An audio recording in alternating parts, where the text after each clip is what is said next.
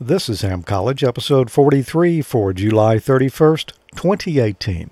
Ham College is brought to you by ICOM. See how you can make the most out of contest season with ICOM. And by hamstudy.org, a great way to study for your next license exam.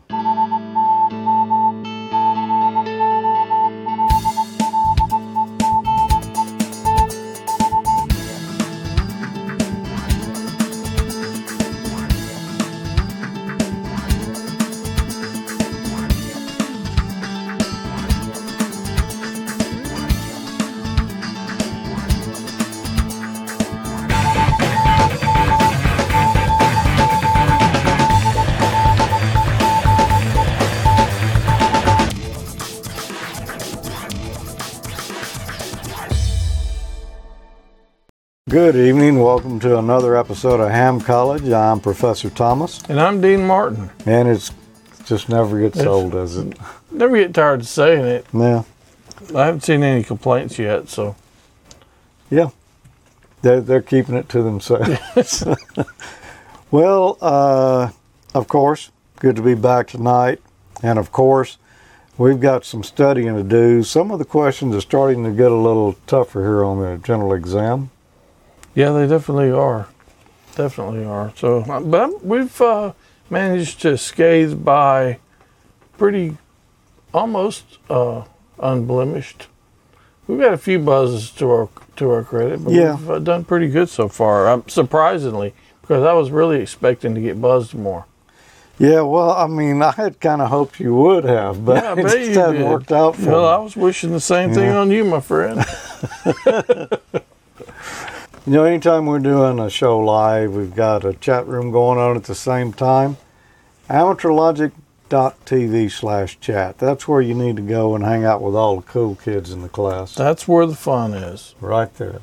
Yep. And they'll be going along with us as we uh, present the questions tonight. They'll be giving us some feedback and answers in here. That's how we always get it right. Is is they're feeding us the answers. It's kind of watching it with one eye. I got one eye looking there, one eye looking up here at the questions. Oh, I had, I hadn't noticed it, but I'll have to I'll have to keep one eye over there on you. When may the FCC restrict normal frequency operations of amateur stations participating in RACES? A. When they declare a temporary state of communication emergency. B, when they seize your equipment for use in disaster communications. C. Only when all amateur stations are instructed to stop transmitting. Or D, when the president's war emergency powers have been invoked. Hmm. Oh, and I'm supposed to answer this one, aren't I? Yes. Being a dean, this is not my specialty. When the FCC restrict, when may the FCC restrict normal frequency operations of amateur stations participating in RACES? See, I'm thinking it's either A or D. Hmm. I would agree. It's one of those two. You know the answer? I'm not you saying. must. I'm gonna try A. Okay. I, I'm not. I'm just honestly really not sure. It's one of those two, I think. Did you hear that sound? Well, there you go. I shouldn't have jinxed myself at the beginning by saying how good we've done so far. Yeah. Well, and but at least you answered. You know, Well, I wasn't alone.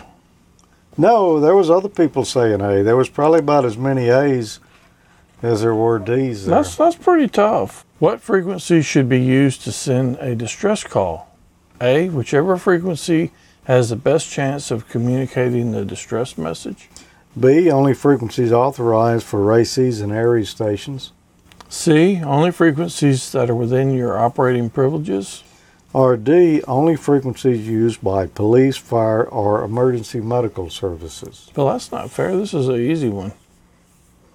You think so? Yeah, the only one of them really makes any sense. That, that's true. There's only one really that makes any sense there. You know, when we're talking about emergency, that takes pretty high. All, the rules go pretty much go out the window. Yeah. When it's an emergency, you got to do what you got to do. And the people over in the chat room are getting this one right. They're they're saying it's A. whichever frequency has the best chance of communicating the distress message. And and naturally, that's the answer there, you know, because because an emergency changes everything. Right. When is an amateur station allowed to use any means at its disposal to assist another station in distress? A. Only when transmitting in RACES. B. At any time when transmitting in an organized net. C. At any time during an actual emergency. Or D. Only on authorized HF frequencies. Okay, this one, this is another easy one, I think. Uh, it's going to be at any time during an actual emergency. Is amateur station allowed to use any means at its disposal? So that, yeah, any anytime there's an emergency, you just got to do what you got to do. So I think that's the answer. C. Okay, they're, they're kind of leaning that way in the chat room, so there you go. C. Totally redeemed yourself. So, yeah, it doesn't take away that strike though. All right, well, uh, throw me a pitch then. Okay, you ready? Mm-hmm. We actually have a guest reader. We do. We've We- never had that before. We haven't. We talked about it. Uh, actually, uh, the guest reader is actually the first one that suggested it, so I decided to give her the opportunity. Hi, I'm Kelly, KE0EWK. Here's our next question. What is the first thing you should do if you're communicating with another amateur station and hear a station in distress break in? A. Continue your communication because you were on the frequency first. B. Acknowledge the station in distress and determine what assistance may be needed. C. Change to a different frequency. D. Immediately cease all transmissions. Thanks for doing that, Kelly. That's uh, uh, Kelly and Marty that are in the chat room. Yeah, I'm really surprised they're not in there. They're in there almost every time. Uh, the uh, the date changed or day of the week changed for this ti this week may have thrown Yeah. them off. That it probably did because we don't usually shoot on Thursdays like we are this time. So, what is the first thing you should do if you're communicating with another amateur station and hear a station in distress break in? Continue your communications because you were on the frequency first. I know there's a lot of folks who would behave that way, but that is that is not correct at all, and I think everybody realizes that. Uh, B. Acknowledge stations in distress and determine what assistance may be needed. That one sounds to me like the best answer, Tommy, but let's see. Change to a different frequency? No. You might should just hang around. They might could use your help if there's an emergency going on. So. Yep. Uh, D. Immediately cease all transmissions. Well, yeah, I mean, you want to hear them, but you may need to talk back to them and acknowledge that you received the message and that you're going to pass it Mhm. on. So I'm going to say it is B. Acknowledge the station in distress and determine what assistance may be needed. Yeah, acknowledge I them so they'll know that somebody heard it. Right. And I think that D one is kind of assuming that somebody's already getting help. That would be when you would, if you're somebody's already helping someone else, unless you had some input, you know, then you would definitely want to cease your transmissions. But I agree with you. But the answer there. Yeah, that's yeah. You need to let them know that hey, we hear you and uh, we're here to help. So I'm going to say B. That's what everybody's saying over in the chat room there. And it is acknowledge station in distress and determine what assistance may be needed. Yep. Thanks for that question, Kelly. Yeah, appreciate that. And I don't know, we might do the guest reader thing again. Yeah, it's kind of neat. It's kind of neat change. Yeah, have have someone else ask us the questions. Yeah, it's a, good idea, kind of Yeah. Jeopardy style. Yeah, because I get tired of you asking me all these questions. I know. you probably do too. So, all right. Well, let's go on to the next one here. Who may be the control operator of an amateur station transmitting in RACES to assist relief operations during a disaster? A. Only a person holding the FCC issued amateur operator license. B. Only a RACES net control operator. C. A person holding an FCC issued amateur operator license or an appropriate government official. Or D, any control operator when normal communication systems are operational. Well, I don't think it's D because that would just lead to mass chaos there if everything's operational. You wouldn't want everybody uh, talking at the same time. Who might be the control operator of an amateur station transmitting RACES to assist relief operations during a disaster? Uh, so I don't think it's D. Uh, a, only a person holding an FCC issued license op- or operator license permit. Amateur operator license, to say it right. They could be that. B, only a RACES net control operator. Hmm. Or C, any person holding an FCC issued amateur radio operators or an appropriate government official. Now, that's kind of tough, Tommy. I think it's either A or B. yeah, Um, I would agree with that. Hmm. That's that's a tough call there. I'm going to say A. Only a person holding an FCC issued amateur operator license. Yeah, I, I agree with you. The net control, Well, I'm glad you may- did because it may- everybody else said it was B. it may be the control operator of an amateur station.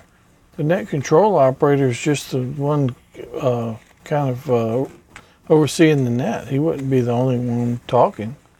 No. So A's the only one that really kind of makes any sense to me. Ah, there. so if you're assisting in relief operations during a disaster, yeah, may not. I don't know. People in the chat room are mostly saying it's B, Tommy. So we better just look on this. I'm this. thinking one. it's A. I'm thinking it's A too. You know, sometimes we that get- close. we got to stick together. You know, these folks in the chat room over here because they almost took us down with that one. Yep. I think it was a trick. Yeah, it is kind of a tricky question there. Uh huh. It, yeah, it is. You kind of got to think about the way the question's worded. Yeah. That's a good one. Well, let's try another one. Which of the following must be true before amateur stations may provide communications to broadcasters for dissemination to the public? A. The communications must directly relate to the immediate safety of human life or protection of property, and there must be no other means of communication uh, reasonably available before or at the time of the event. Or B, the communication must be approved by a local emergency preparedness official and conducted on officially designated frequencies. C. The FCC must have declared a state of emergency. Or D, all of these choices are correct. And while while D seems like it might almost be the answer, I'm thinking it's A. Because I seem to remember this one. The communication must directly relate to the immediate safety of human life or protection of property, and there must be no other means of communication reasonably available. I, I think it's A. Yeah. And I, I can't really answer exactly why it's A, but I just think I remember that one from when I did my test. Yeah, I, I kind of remember it too, and being a broadcaster kind of helped reinforce it for me. It is a, uh, you know, while it seems like it might be a good idea for us to provide communications to be used by a broadcast station on the air, uh, we've pretty much, amateur radio has got to be the last available means to communicate that message before they can actually put you on the air. Because they don't want broadcasters easily using amateur radio and putting stuff on the air Uh, just for any reason, you know, at all. So right. that that's why that one's so strict right there. And people in the chat room all knew the answer to this one. They're, they're saying it was A. At this point in the show, you've got some splaining to do. I do. Yeah, that, that's what you had told me. Yeah. Well, we got some. We got a section in here on Skywave this time. Skywave. So that means we're through with these emergency questions then. Is that the whole section? I think so. Oh, that doesn't seem like enough for emergency. It sure doesn't, does it? Nope. But uh, let's move right along here Okay. so we can turn that air conditioner back on. okay. So uh, anyway, the topic this this month is on skywave. So in, in amateur radio, when you hear the word skywave or skip, we're talking about the propagation of radio waves reflected or refracted back toward Earth from the ionosphere. In general terms, the ionosphere is an electrically charged layer of the upper atmosphere.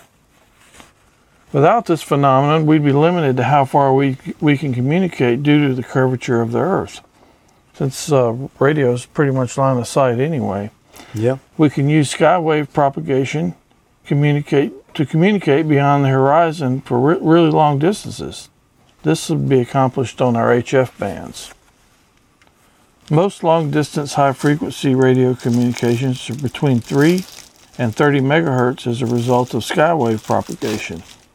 Since the early 1920s, amateur radio operators that are limited lower power than broadcast stations have taken advantage of skywave for long distance or DX communications. So, what makes skywave possible? The Earth's atmosphere is made up of several different layers.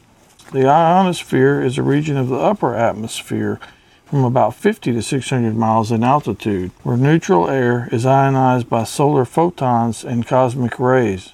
Sounds like some kind of superhero stuff, doesn't it? Mm-hmm.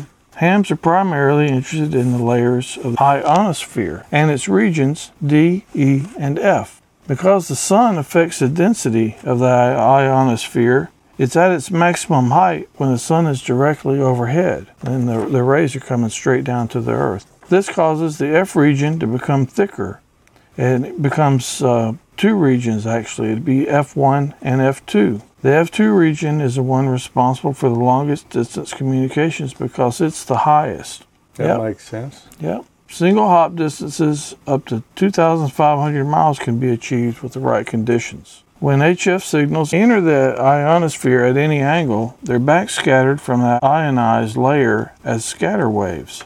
If the mid layer ionization is strong enough compared to the signal frequency, a scatter wave can exit the bottom of the layer earthwards as if reflected from a mirror. Earth's surface then reflects the incoming wave back towards the ionosphere. This can be against the ground or water. The signal can effectively bounce or skip between the Earth and the ionosphere two or more times. This is multi-hop propagation. This one enables us to communicate with other hams all around the world. So this makes me think that, um, and and thanks for that lesson there, Dean. Oh, oh, no problem. My pleasure. It, it seems Even to if I got me tongue tied. think that we're going to be having some questions here on Skywave. That's a good tonight. chance that could happen. Well, I tell you what, why don't we um, take a quick 90 second break here, get a message from ICOM, and turn on that air conditioner and hope the compressor will even kick in In 90 seconds. 90 seconds. So uh, don't go away. We'll be right back. Heard it, worked it, logged it. It's time to get the transceiver that's best suited for your lifestyle. ICOM offers a variety of high performance and innovative products. See how you can make the most out of contest season with these transceivers. The competitive edge you've been looking for, raise the bar and hear what others cannot with this flagship HF 50 MHz transceiver, the IC7851. Reciprocal mixing dynamic range, crystal clear local oscillator design, spectrum scope, dual receivers, and digital voice recorder. The IC7610 is the SDR every ham wants and just in time for contesting season.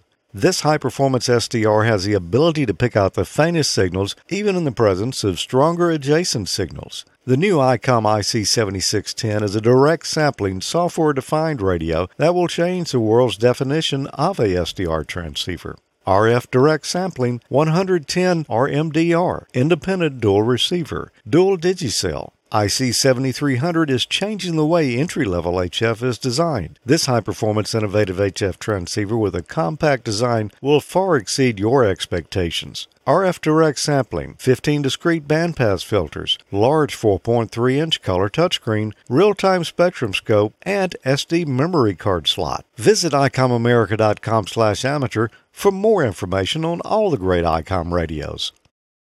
It's time to give away a nice ICOM ball cap and an ICOM Ham Crew t-shirt like you've seen on here before. So I hope you sent your name in to be in the drawing. Ham College at amateurlogic.tv. You just send us an email there. Yep. You don't you don't have to have a call sign. All you've got to have is a name and an email address. Pretty much. This month's winner, and he didn't give us uh, any message, but he did have a name and a call sign. That's that's all you need. Uh, it is Lynn, KD8IOJ, Yeah, congratulations, Lynn. and I'm not going to try to pronounce his last name because I'm sure I would get it wrong. But uh, Lynn, uh, thanks for sending us an email there. Yeah. You uh, you'll be hearing from ICOM really soon and uh, they'll have yours to you before you know it. They've been pretty fast about sending that stuff out. They sure have. Yeah. Uh, and there'll be more in the box besides just a t-shirt and a hat. Oh, Jesse yeah. always yeah. stuffs a little extra stuff in there. Yeah, they got some neat swag, so should have a lot of cool stuff in there. Anyway, thanks for entering, and uh, you guys get your names sent in for next time. See what we got next year. Why don't you ask me one? Where on Earth do ionospheric layers reach their maximum height? A, where the sun is overhead. B, where the sun is on the opposite side of the earth. C, where the sun is rising. Or D, where the sun has just set. I think it's where the sun is overhead, Tommy. Where on Earth would you gotten a notion like that? Um, See what I did there? See all the. I see what you did. I'm just come, trying to come up with a wisecrack, and nothing's coming to me. Except I put the good eye down on the chat room here, and they're saying it's A. So that that's what I'm going with, Tommy. I think it's when the sun is overhead. Those layers combine at night. We have more layers during the day, so I'm thinking, yeah, there's there's probably higher layers during the day. Mhm. But let let's see. And I looked out on that one. Why is the F2 region mainly responsible for the longest distance radio wave propagation? Is it A because it's the densest ionospheric layer? B, because it does not absorb radio waves as much as the other ionospheric regions. C because it's the highest ionospheric region? Or D, all of these choices are correct. Uh, oh, it's my turn? Yeah. Well, I just told you the answer is C because it's the highest ionospheric region. But Um, they're not saying that in the chat room. well, They were they sleeping should. too. They didn't. They slept through the lesson. don't make me have to read it all over again. no, please don't. don't make him do that. Um, the high, the highest one. If you're going to bounce something, if it's low like this, it's coming at an angle. It's going to go only so far. Mhm. But if you go right here, you got a lot more room True. to get to farther angles. And I'm that makes sticking sense to that. me.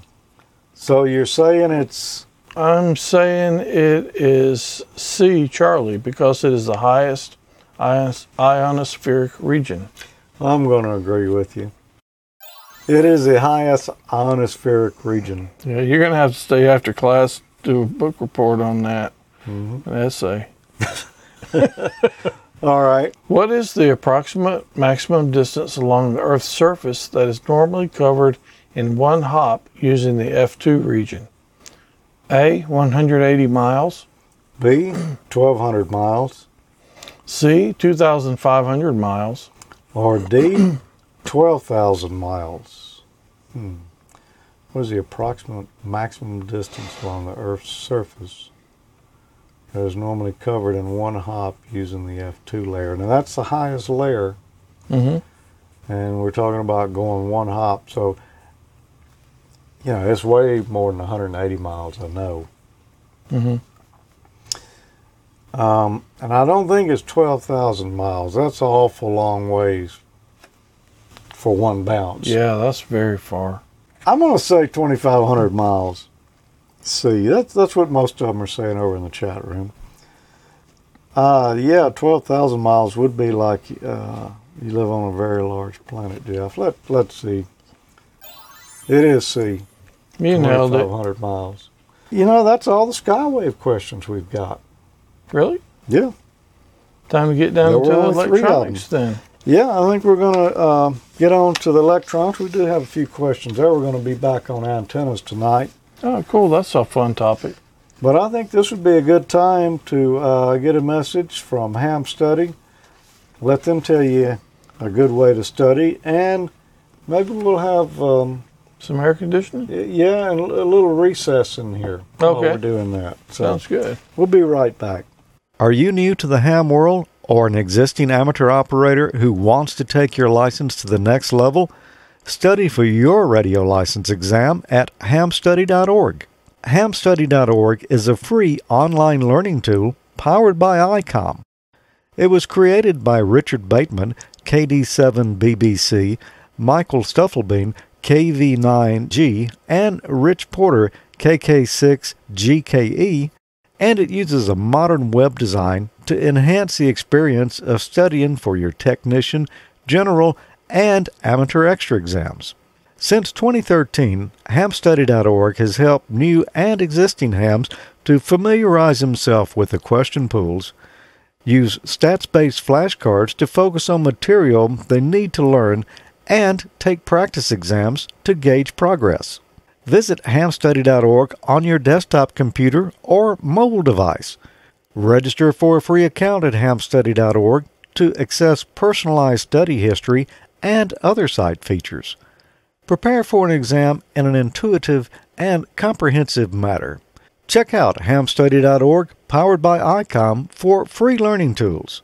Good luck on your next exam.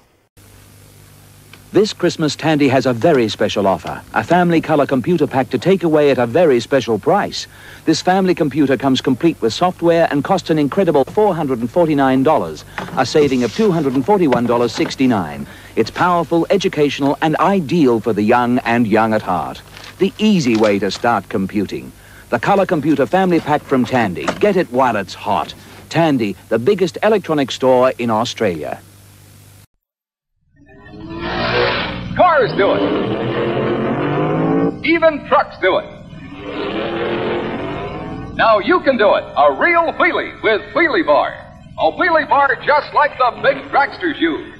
Wheelie Bar is a precision engineered permanent accessory made by Wham-O for bikes like Stingray, Wildcat, and Spider.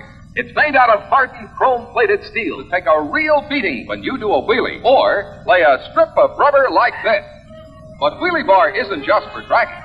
It's for exhibition riding, too. So see who can do the most tricks. See who can go the farthest. See who can have the most fun. Remember, you can't do a real wheelie without a Wheelie Bar. And only Wham-O makes Wheelie Bar. More fun from Wham-O. So go with the big ones with Wheelie Bar. Sold wherever bikes are sold. Are you keeping up with the Commodore? Cause the Commodore's keeping up with you.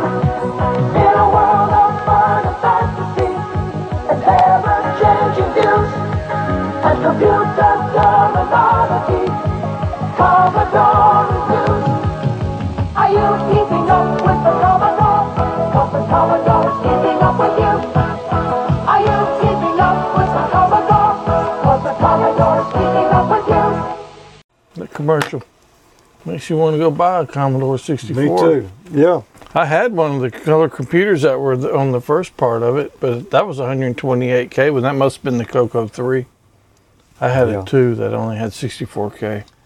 But you can only really use 32K of it unless you use peaks and pokes and stuff. Peeks and pokes were fun though. Uh huh. Uh, yeah, I had the. I never had a color computer. I had a Commodore 64. I've still got some software I wrote for the color computer, still on uh, 160K floppy Really? discs, five and a half inch, five and a quarter inch Mhm. floppies, single sided floppies. Wow. I don't know if I've still got any of my Commodore software or not. I probably don't. I'd probably never find anything to read them. No. Probably not. You might on eBay. Maybe. Hmm. Anyway, that was fun days, man. That was like blazing a new trail back then. Oh man, yeah, it was. Bleeding edge. Yeah. A lot of fun. Well, speaking of a lot of fun, I've got to talk about Yagi antennas now. Oh, that's a fun topic. That is, I think we mentioned it in the last mm-hmm. episode, but we're going to talk a little more about it, how the thing actually works. Yep. So, first, I didn't bring the tape measure. you didn't, No. but I've got some arrows and charts and drawings here. We'll try those. That's good enough. We're going to talk about a Yagi antenna here that's a four element. If you look right there, that green line, if you're watching in black and white now, this is not going to really help you. But the green line there with an E beside it, that's the driven element. We're going to put our RF energy right there on that element. If somebody's watching it in black and white, they're using one of those color computers with old black and white TV. That would do it. Either that or green or amber. I had an amber monitor at one time. Yeah, well, I ran mine off of TV for a long time. I did for a little while. It didn't last too long because the TV I had, the picture tube was going bad in and I couldn't really read the text. if you look at the bottom of those four elements there, the bottom one's a reflector. You can see mm-hmm. that's a little bit longer than the driven element. Yeah, And then we got two directors on there, D1 and D2. just like at my job. And you see I've got the, the arrow drawn on there. That's pointing the direction that the signals are going to go off of this antenna right here. We're only putting RF into the driven element right there. You can see that the waves are combining and going in the direction of the arrow there.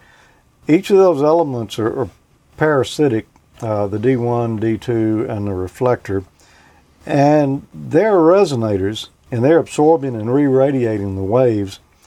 And you can see in the direction of the directors there, those waves are adding together and sending out a strong signal. But on the bottom side there, the reflectors, the waves are out of phase with each other, and so they're canceling each other. Kind of a neat representation of it. I found that on Wikipedia. Oh, yeah? Yeah. The waves of the d- various elements there are combining and putting a stronger wave in the directions of the director. You can see they're out of phase with each other on the reflector, so your signal's not going to go as far in that direction. The parasitic element are all resonant and they're re-radiating that signal at a different phase depending on their spacing and their length. And that's how the Yagi antenna works. So each one of those elements is radiating some signal, although only the driven element is actually being being fed the RF. Right. Yeah, that's it's an interesting concept how, or uh, not concept, principle, I guess, and how the thing works. It's pretty amazing. Well, I'm glad you said that because I've got a question for you here. Uh oh. Yeah, can I have? Can you put the picture back up? No, that won't help you on this one. Okay. Well, go ahead and hit me anyway. How does increasing boom length and adding directors affect a Yagi antenna? A. Gain increases. B. Beam width increases, C. Front to back ratio decreases. or D. Front to side ratio decreases. How does increasing the boom length and adding directors? So we're making essentially we're making it longer. I mm-hmm. think it's going to increase the gain. A.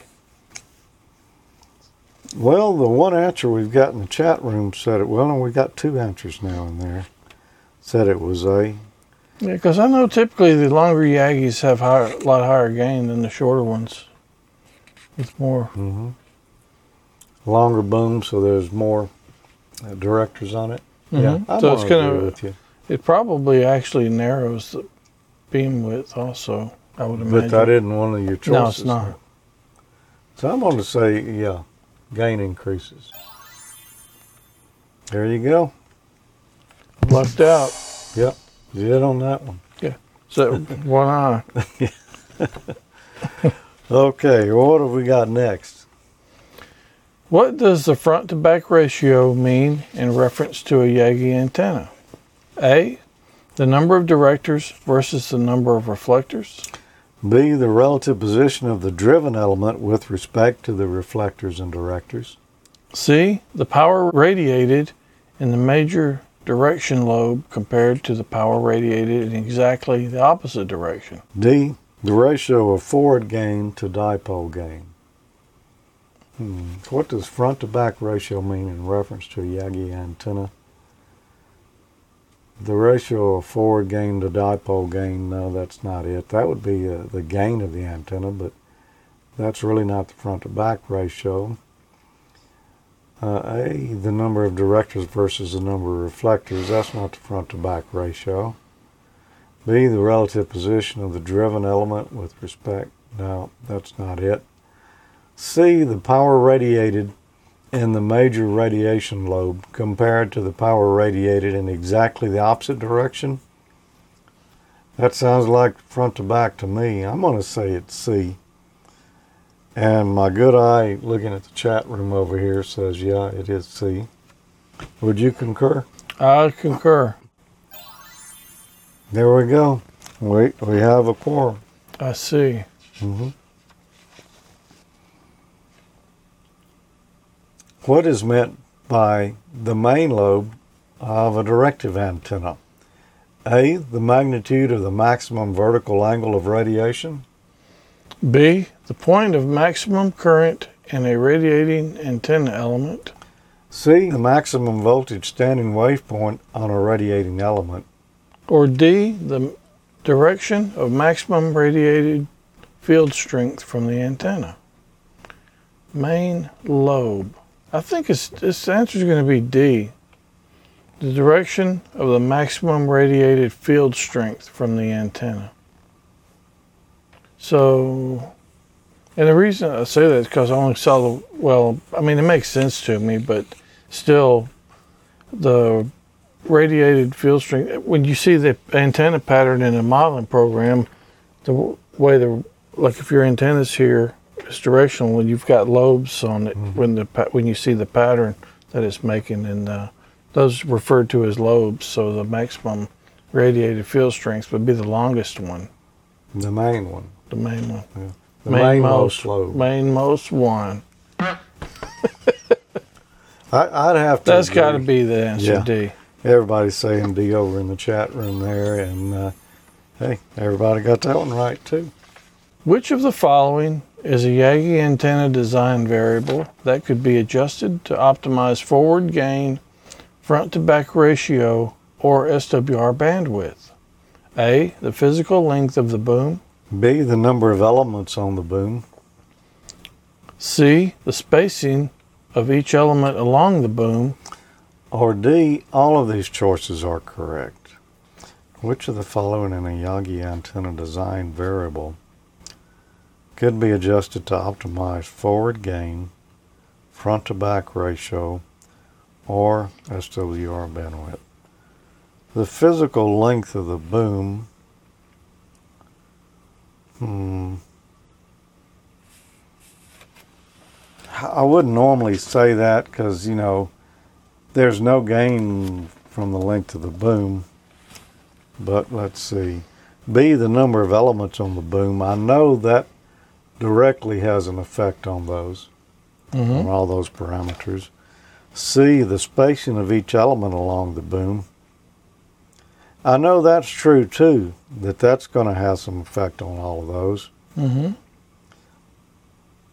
So I know B and C are both true, and I was in question about A, but A must be true as well. So I'm going to say it's D. All of these choices are correct, just because I know at least two of them are. Mm-hmm. I agree with you. I think they're all all uh, A, B, and C are, are right answers. So D is your choice. There we go. It is D. Nice job. Yeah, I don't. I don't get the physical length of the boom.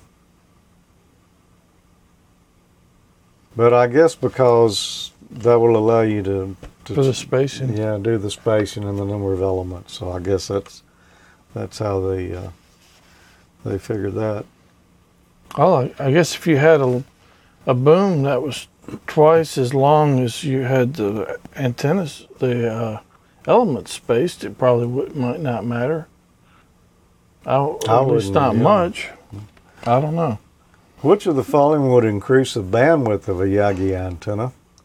A larger diameter element, B, closer element spacing, C, loading coils in series with the element, or D, tapered diameter elements. hmm, The bandwidth. yep, Okay, so I know from experience that's that's got to be a larger diameter elements. Um, from some of from the antenna building stuff I played around with when I first got my uh, antenna, because we would make a J pole. If you made it with uh, three eighths copper, you didn't have the bandwidth you did if you made it with five eighths copper yeah. because uh, the skin effect, I think, is what's in play there. Wouldn't that be right? Uh, yeah, I guess the skin effect. I, I guess. I mean, I'm just going to say, yeah, you're right. Larger diameter is more bandwidth. Right. And uh, we got a little disagreement. Oh, is there a scuffle going on in there? Yeah, well, not a major one. Okay. Uh, It's two A's ganging up on a D in there. Oh, yeah.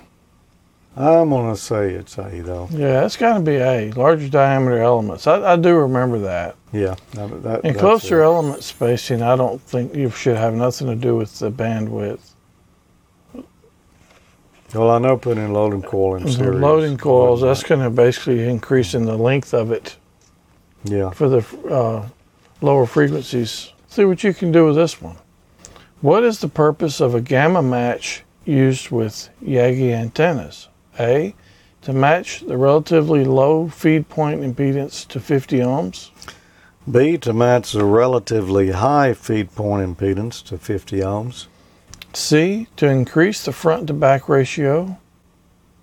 Or D, to increase the main lobe gain. What is the purpose of a gamma match used with a Yagi antenna? Well, I know it's not used to, to change the front to back ratio or uh, increase a lobe. I, I know that the uh, gamma match is used for matching the impedance. Um, Yeah. and I believe that a Yagi antenna without a gamma match would have a relatively low feed point impedance. I don't think it would be high, so I'm, I'm going to say it's A to match a relatively low feed point impedance. So how would how would you know it's low? Mm, you could measure it.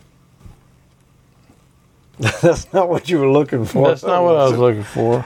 I was Um, looking for some way to reason the rest of it out, and I, I don't know. I don't know why. I think the answer is A, but I myself, but I, I don't know why it would Well, be low. I think if you've got a bunch of elements and you're sticking them close together, th- they're naturally going to have an effect on each other impedance wise. I think it's it's going to bring that impedance down. Just, I, I know why I think, but I, I hesitate to say because I could be wrong and I don't want to mislead a lot of folks. You'll get a lot of hate mail I could, if it's wrong. but I, I believe it is. Uh, uh, you know, Yagi's got a pretty low impedance because the antenna is, is kind of short, and you're putting all this other metal around it. I think it's bringing the impedance down, so that uh, gamma match is going to increase it to 50 ohms. And another way I know that is because the folks in the chat room are saying A. Well, there you go. Some are saying B. Well, let's find out. Well, It is A. All right, one final question for tonight. And I, I bet you can guess what the subject is going to be. Uh, it's probably going to be about gamma matches and Yagi antennas. I don't know if it's about gamma matches, but I do think you're right about the Yagi antenna part. It is gamma match. Oh, yeah.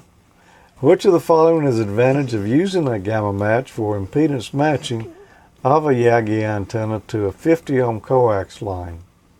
A. It does not require that the elements be insulated from the boom. B. It does not require any inductors or capacitors. C. It is useful for matching multi-band antennas. Or D. All of these choices are correct. Hmm, that's a tough one. Yeah, I don't. Um, right offhand, I don't know the answer to this one. So it does not require. Which of the following is an advantage of using a gamma match for impedance matching of a Yagi to 50 ohms? It Does not require that the elements be insulated from the boom. This is probably like watching paint dry, sitting here looking at me try to Oh, figure this out. I'm hearing the Jeopardy theme going in my head. Yeah. Here. It's not C. No, it's not D. I don't think. Does not require any inductors or capacitors. I think the answer is A, but I don't know why. Because I, I think it's A because I don't think it's B, C, or D. Well, I could see your logic there. Seriously? Well, if it's not, because that's the only way. I, B, C, or D, that's the best I. That's the best I can do, man. I just don't think it's B, C, or D. well, So let I'm me thinking just, it must be A by process of elimination. well, let me just But it doesn't make a lot of sense to me either, though. Every one of those options has been explored in the chat room over there. Oh yeah, and this one time I didn't look in there either. So I'm gonna say I, I'm pretty sure it's not D, no, I, but I would. I'm kind of tied between A and B though. I don't think it's. I'm pretty sure it's not C. So it's either A or B. I'm going to go with A.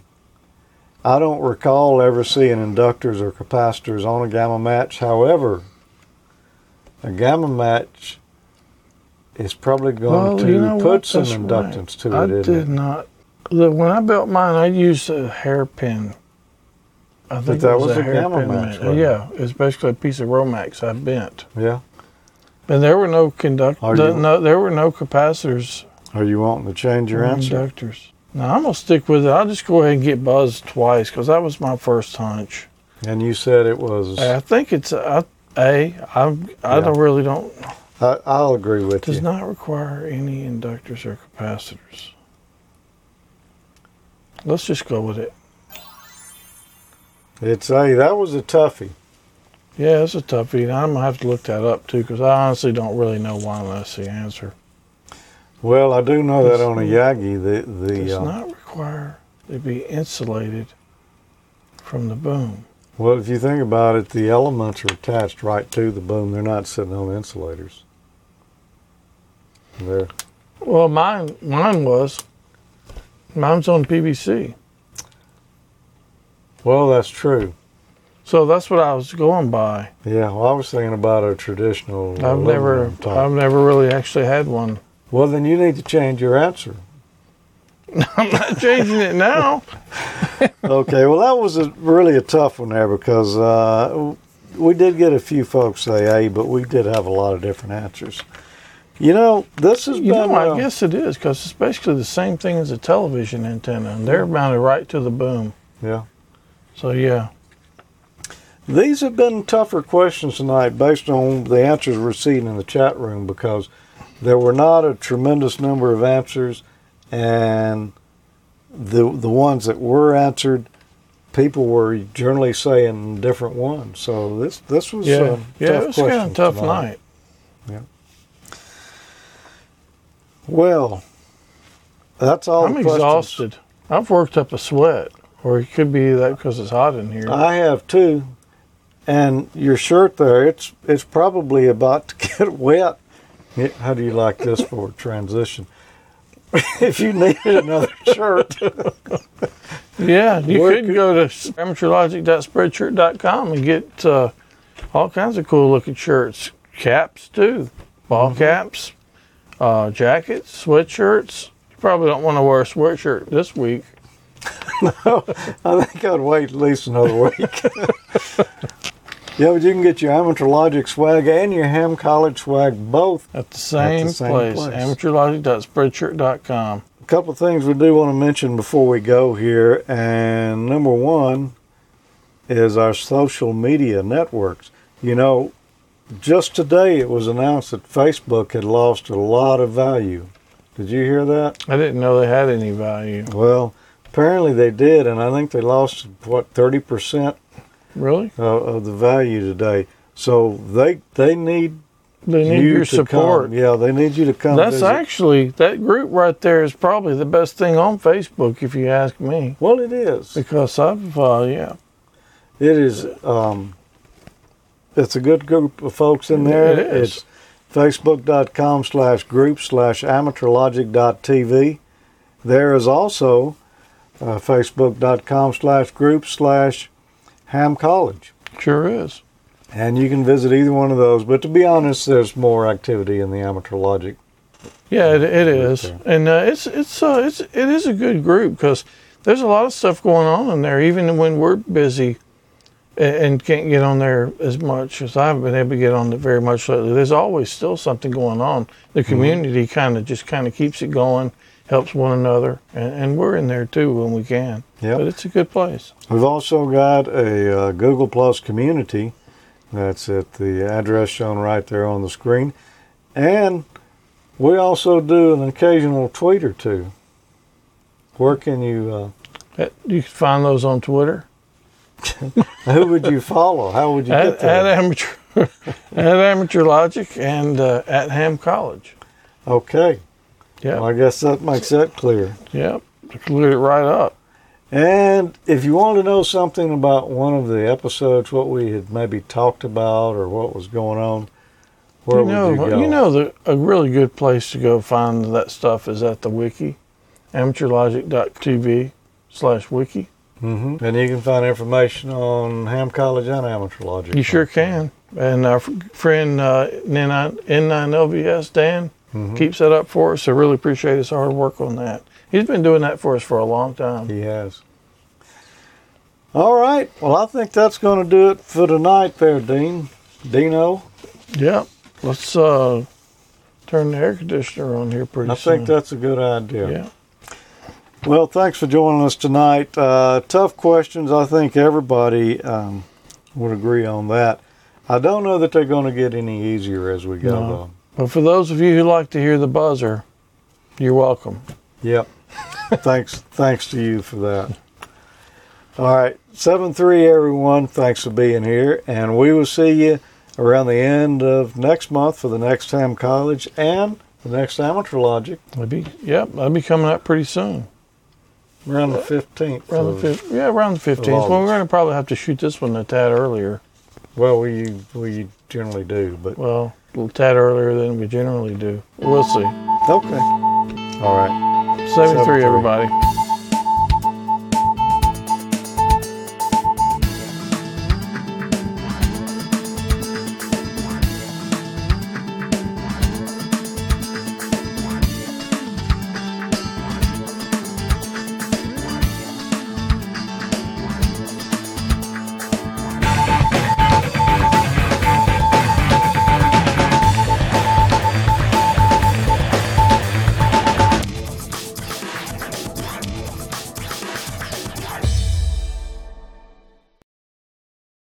When the sun is over. But the answer was actually in the lesson about five minutes ago.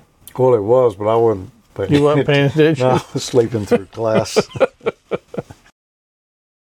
B, because it does not absorb radio waves as much as the other ionospheric, ios, ionospheric regions. That's a tough one, man. and it is uh, C because it is the highest ionospheric reason.